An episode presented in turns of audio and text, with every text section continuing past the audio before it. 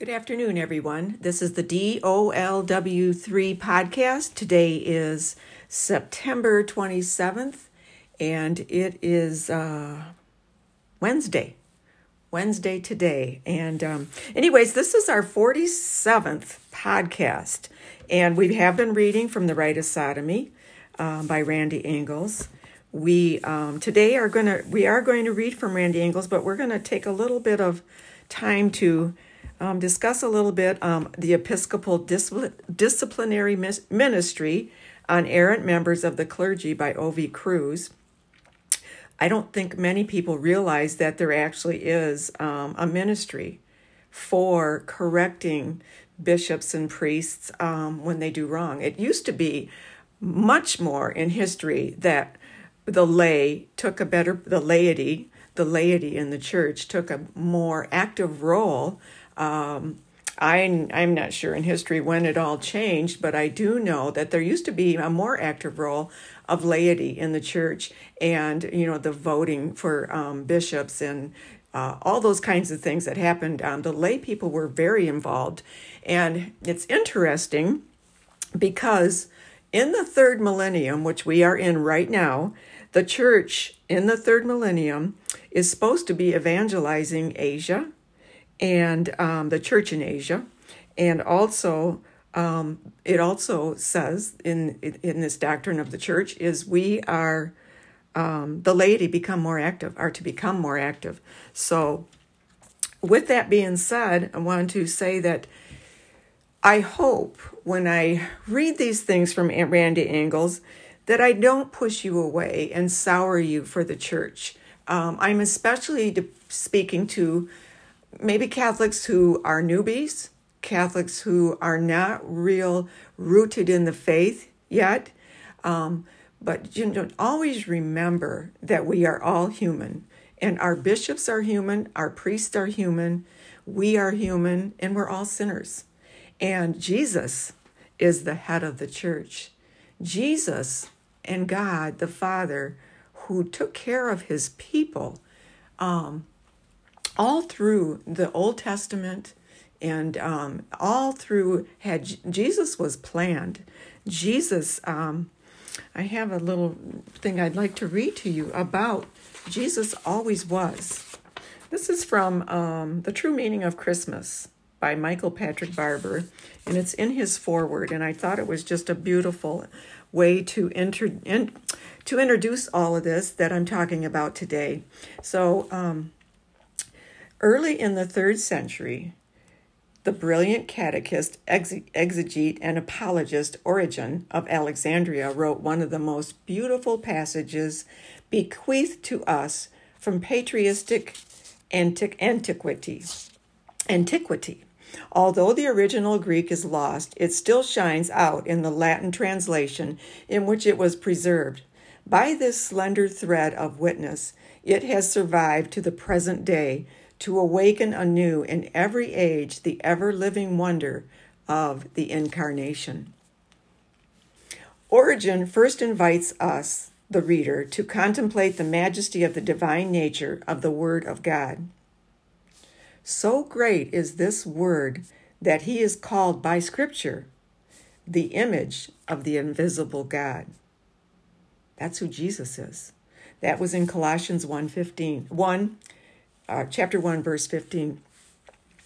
And it is said that in him were created all things visible and invisible, whether thrones or dominions or principalities or powers, all were created through him.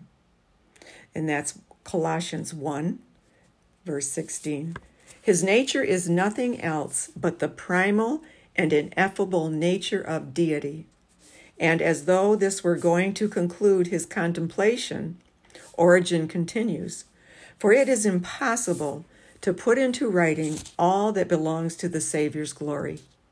But then, having ascended to the summit of contemplation of this glory, we find a new and unexpected vista revealed to our gaze.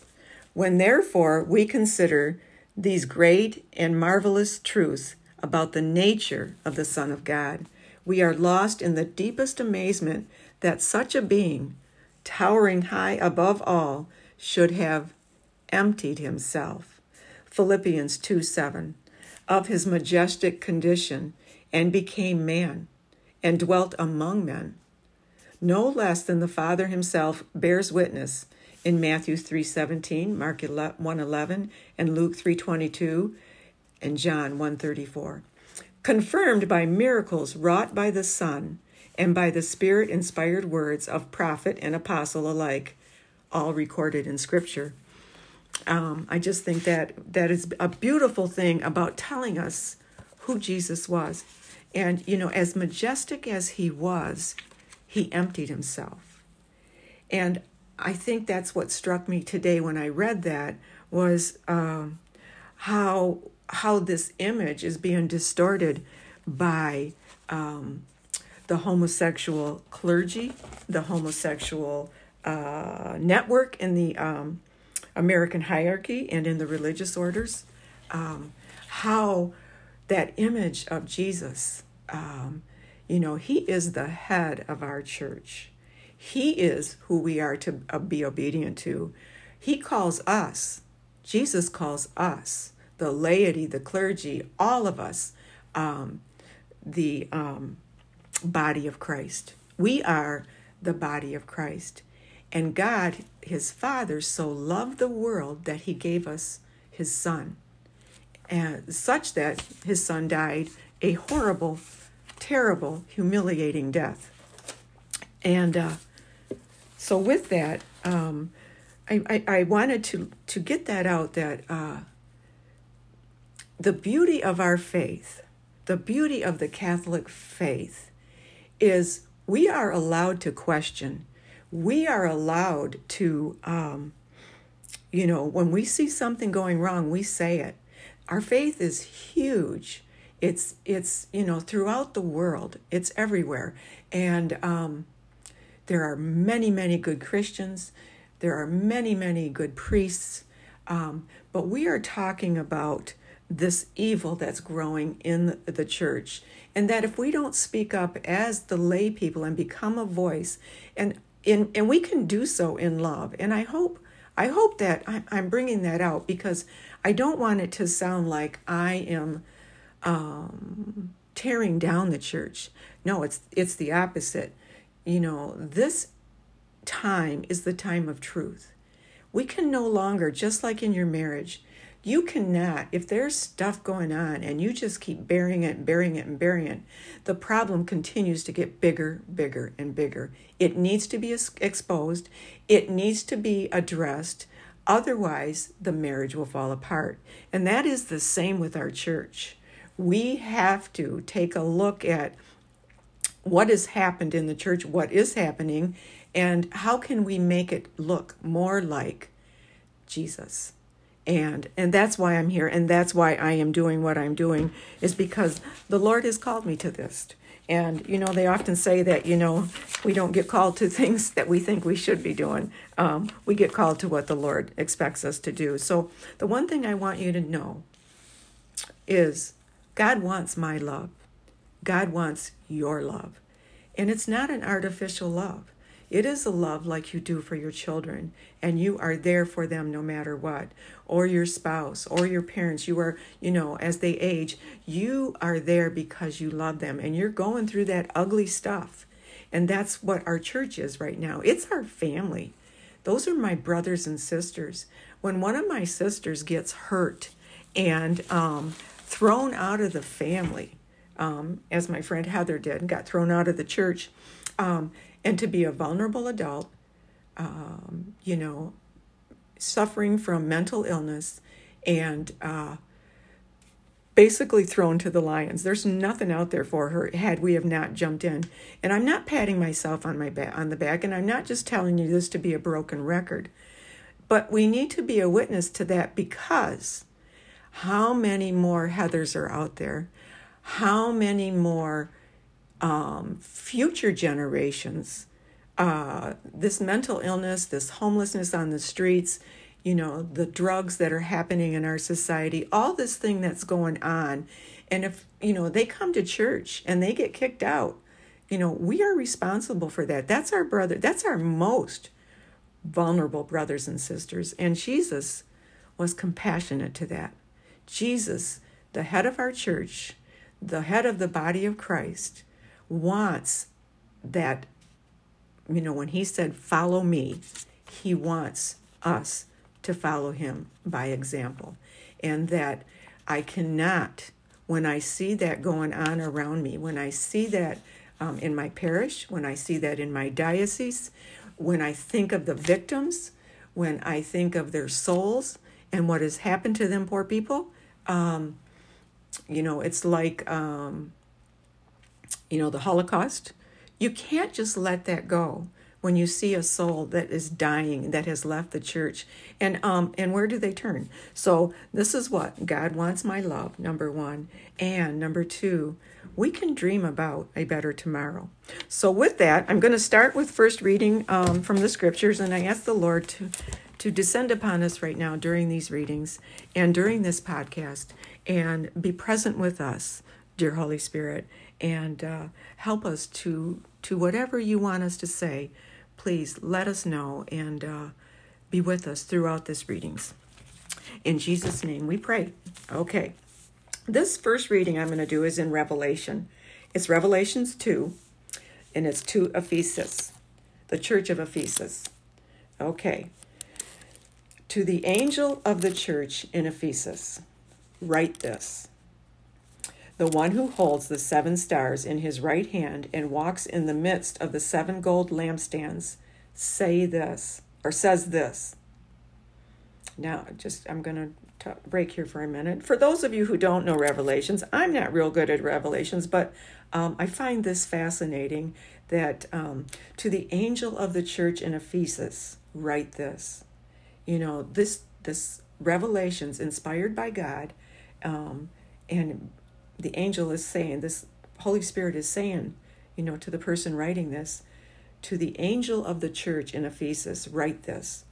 The one who holds the seven stars in his right hand and walks the midst of the seven gold lampstands says this I know your works, your labor, and your endurance, and that you cannot tolerate the wicked. You have tested those who call themselves apostles, but are not, and discovered that many are impostors. Moreover, you have endurance and have suffered by my name for my name, and you have not grown weary. Yet I hold this against you. You have lost the love you had at first. Realize how far you have fallen. Repent and do the works you did at first. Otherwise, I will come to you and remove your lampstand from its place unless you repent. But you have this in your favor you hate the works of the Nicolaitans, which I also hate. Who, whoever hears, whoever has ears ought to hear what the Spirit says to the churches. To the victor, to the victor, I will give the right to eat from the tree of life that is in the garden of God. I wanted to, to read that because, you know, when you think of, uh, when you think of those seven um, I think he called them seven lampstands. The seven lampstands of um, those are the churches that that we go through in Revelations. Those are the churches, the seven churches, and the angel of the Lord has something to say to each one of them, and that in in the spirit, this uh, you know, walking through the church and um, you know looking and seeing what's going on. You know i i picture you know you know we're allowed to do this you know they call it lectio divina you know and god speaks to you.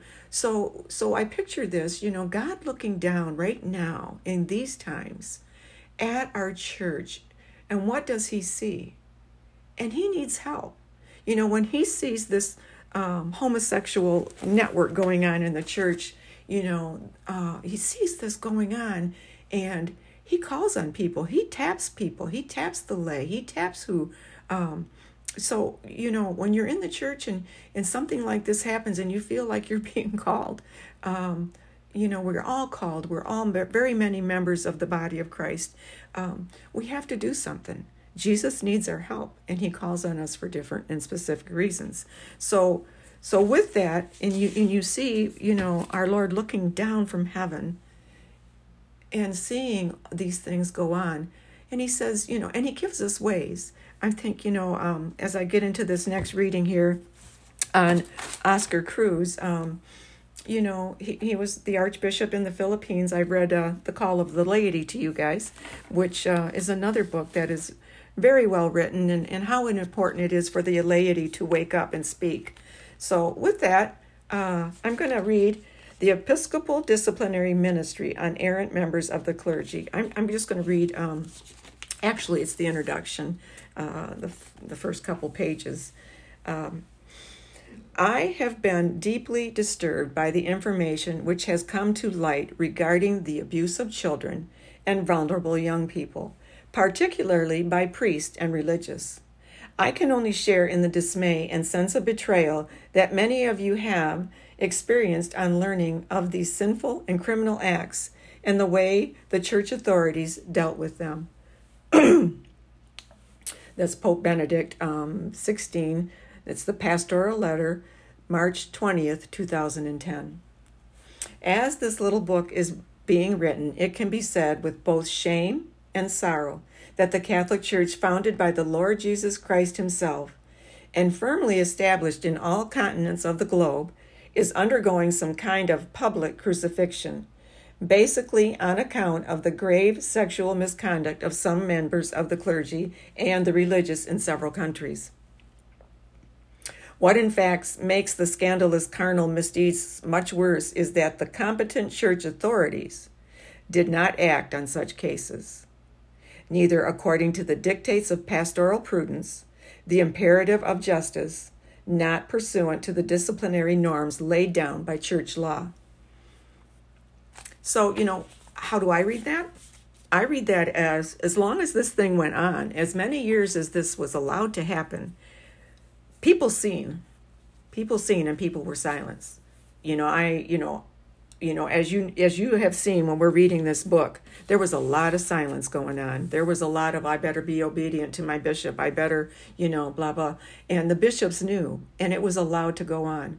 And this is what i'm saying is that this is why christ wants in this third millennium to have the laity wake up and become more active in the church.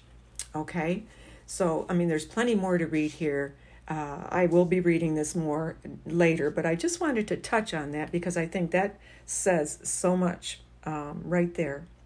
All right, so as we continue on here, we're going to go into Randy Ingalls and continue with her and uh, and see if you don't see, you know, how much silence there is. We are still reading in the homosexuality in the religious orders, and we are on page 961. Sometime later, Bugnolo recalled that he saw a picture of one of the students who exhibited inappropriate same sex touching at St. Gregory's the weekend of his visit. The young man was now clothed in a cassock, and the caption indicated he had joined the SSJ.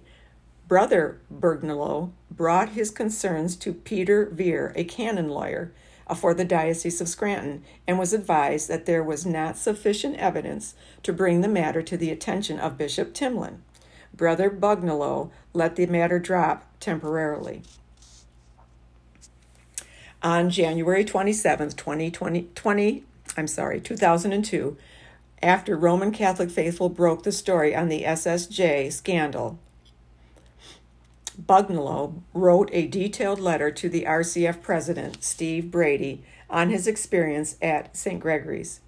At the end of the letter, Bugnolo repeated the advice of St. Anthony Marie Claret on action to be taken when a church institution becomes engulfed in moral turpitude of the kind afflicting St. Gregory's Academy. The only morally certain solution to cure such a problem is the disbanding of the faculty and student body and the dismissal of the chaplains and confessors from the duties there. If the Institute is to be reconstituted, this may only be done if there are entirely new faculty, students, and priestly support to do so. This is so because there are many, there are always relationships which will never be discovered, and if these are present in the new foundation, the conspiracy will be renewed. Problem, problems like this can be avoided in good foundations only if confessors and spiritual directors take recidiv- recidivism in matters of the sixth and the ninth commandments seriously and are given our authority to expel candidates that do not have the grace of chastity and continence without human respect. So I'm going to digress here. So when I read this, when I hear this and what it said, for me it's for me I like simplicity. And when he says to go back to the sixth and the ninth commandments, we can all do that. We can all go back to the commandments and we can go, whoa, what is going on here, you know? And, um, you know, so I mean, it, it's very helpful as a layperson if you just keep it simple. You don't have to be a scholar. I am certainly not a scholar. I am, I am just, uh, anyways, I'm very humble uh, to be doing this. But um, I see that, you know, you, you have to be, keep it simple and be joyful. Be joyful in that you're doing something for Jesus. As sad as it is, um, speaking the truth and helping Jesus in his church, helping the victims of the church, helping um, those who are misbehaving see, you know, see and face the truth that it's not going to be tolerated. Um, how much better the church would be. And that is what I'm talking about. Dream about a better tomorrow. Uh, I just feel um, I feel so much hope and I have so much faith and I so love my Catholic faith. Okay. There were other telltale incidents that should have indicated to anyone with eyes to see that St. Gregory's Academy had been invaded by an, uh, an alien moral force in the form of the Society of St. John. And you know, all of us, um, all of us are born and have um, God's imprint, and we have those natural laws within us. You know, we know when things are abominable. The mother of one student learned that a parish priest from her diocese, who had been convicted of the homosexual molestation of young boys, visited St. Gregory's and engaged her son in a conversation in the hallway. This incident suggests that SSJ may have brought other sexual predators onto the campus. It was also discovered that Headmaster Hicks had allowed boys on the school's hockey team to take a trip to Canada with a man known to Hicks to be both a practicing homosexual and a collector of homosexual pornography. So um, I got to take a little drink here, guys. Uh,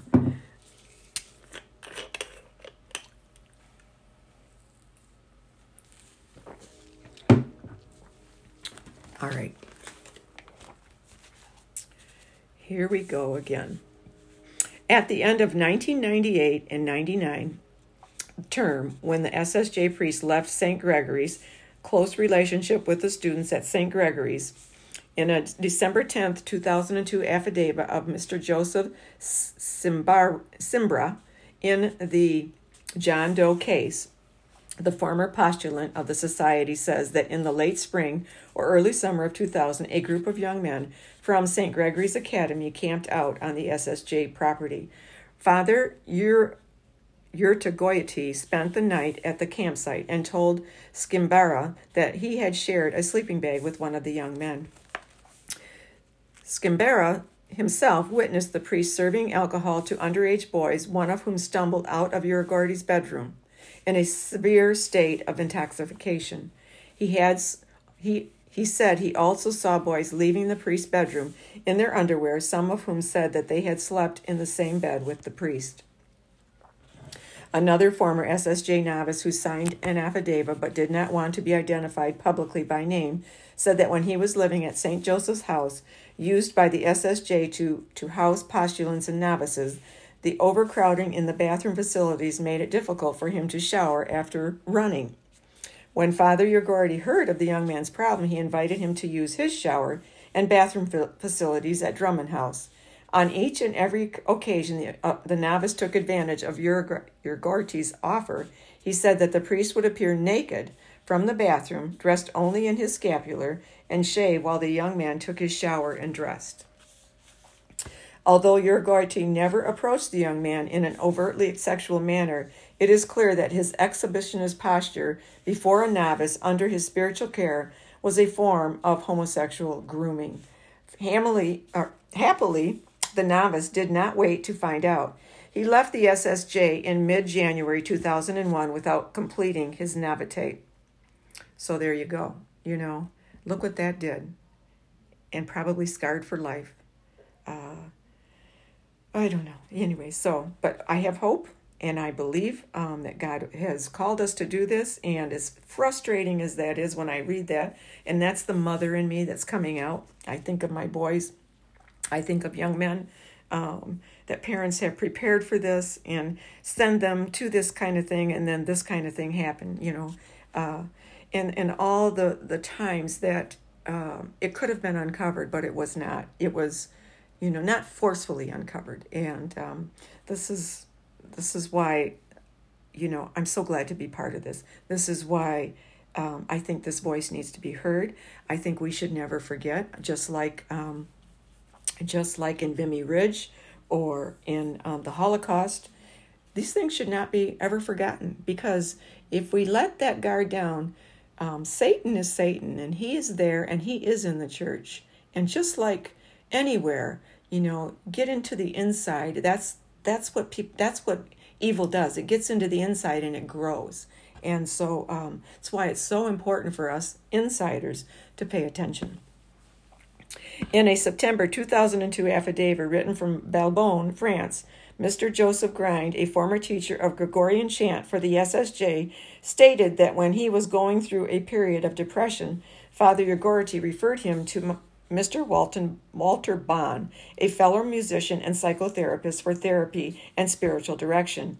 In his first session with Bond on finding, finding oneself, Girard was told that homosexuality was genetic and therefore a permanent state that admitted of no modification. Bond also told Girard that, that he, Bond, was gay. In a later conversation with Girard, Father Ugarte took the same position on homosexuality that Bond had used with Girard, that gayness was a genetic condition.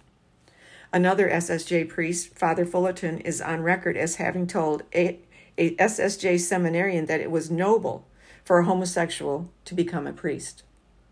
No doubt that these gay myths were foisted upon unsuspecting students at the academy by SSJ priests in the form of a classroom instruction on sexuality, morality, sexual morality, and in spiritual direction given individually and in the confessional by Father Ugarte and his clerical and lay disciples. Fred Fraser at St. Gregory's grad, grad, at St. Gregory's graduate and later dorm father, who admitted sleeping with Ugarte, defended his bed sharing by citing Plato's Symposium and Fedor Dostoevsky's brothers Karamazov. Karamazov. On November 10, 2002, Mr. Conal Tanner, a graduate of St. Gregory's and a form, former dorm father, informed Bishop Timlin that he knew for a fact that Father Ugarte slept with boys in the same bed and that other members of the Society of St. John were aware of their superiors' actions. This is what I'm talking about, folks. This is what God wants is um, you know, for us to open our eyes, for people around to when when you know something doesn't seem right, when you're getting this kind of, you know, talk um, back to you, you know, you have to um, go higher, go higher up, right to right, right to the Pope, tell him what's going on, you know, be a voice, and that's what I think we're trying to teach here is that. Um, you might have to knock on more than one door, and it may not be easy. On November 10th, 2002, uh, Mr. Conal Tanner, a graduate of St. Oh, wait a minute, I've already read that. Okay, here we go. Tanner's statement to Timlin was also confirmed in an affidavit by Diane Toller of Cherry Hill, New Jersey, who stated that Father Dominic Carey, SSJ's head fundraiser, told her that it was no secret that Father Ugarte slept with young boys. and young men on a regular basis. Father Carey defended the practice, stating that for, for two men to sleep together was not an occasion of sin, since there is no natural attraction between men. We're going to end here on page 963. So, you know, as we carry on with this, you know, and we're talking about, you know, the homosexuality in the religious orders and uh, how we, um, there needs to be more eyes. There needs to be eyes on these things. There needs to be um, accountability. Um, I mean, there's just so many things that we see, and that the ongoing situation is something that um, is deplorable. That we need to um, help Jesus and be a voice for Him. You know, contact your bishops.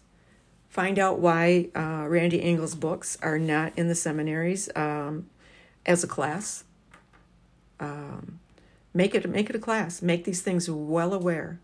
Uh, you also, I also think of um, what happened to men who um, were good men, and they were told that, you know, we you're you're not fit to be a priest, or you're not, you know, we don't think it's right, you know. And if there were homosexual bishops and things at that time in that line, uh, how many good priests were turned away? Just like that young Navate um, who left because he just couldn't stand what he saw, you know. Um, so, truth is uh, difficult to uncover, but the more we are truthful and the more that we look at things and uh, look within ourselves and uh, look at even why why do we want to be silent what is the reason i want to be silent you know well, so I'll be a good girl and look good in the church when I sit in the pew, you know? Am I going to look like a troublemaker? You know, there are so many fears in that.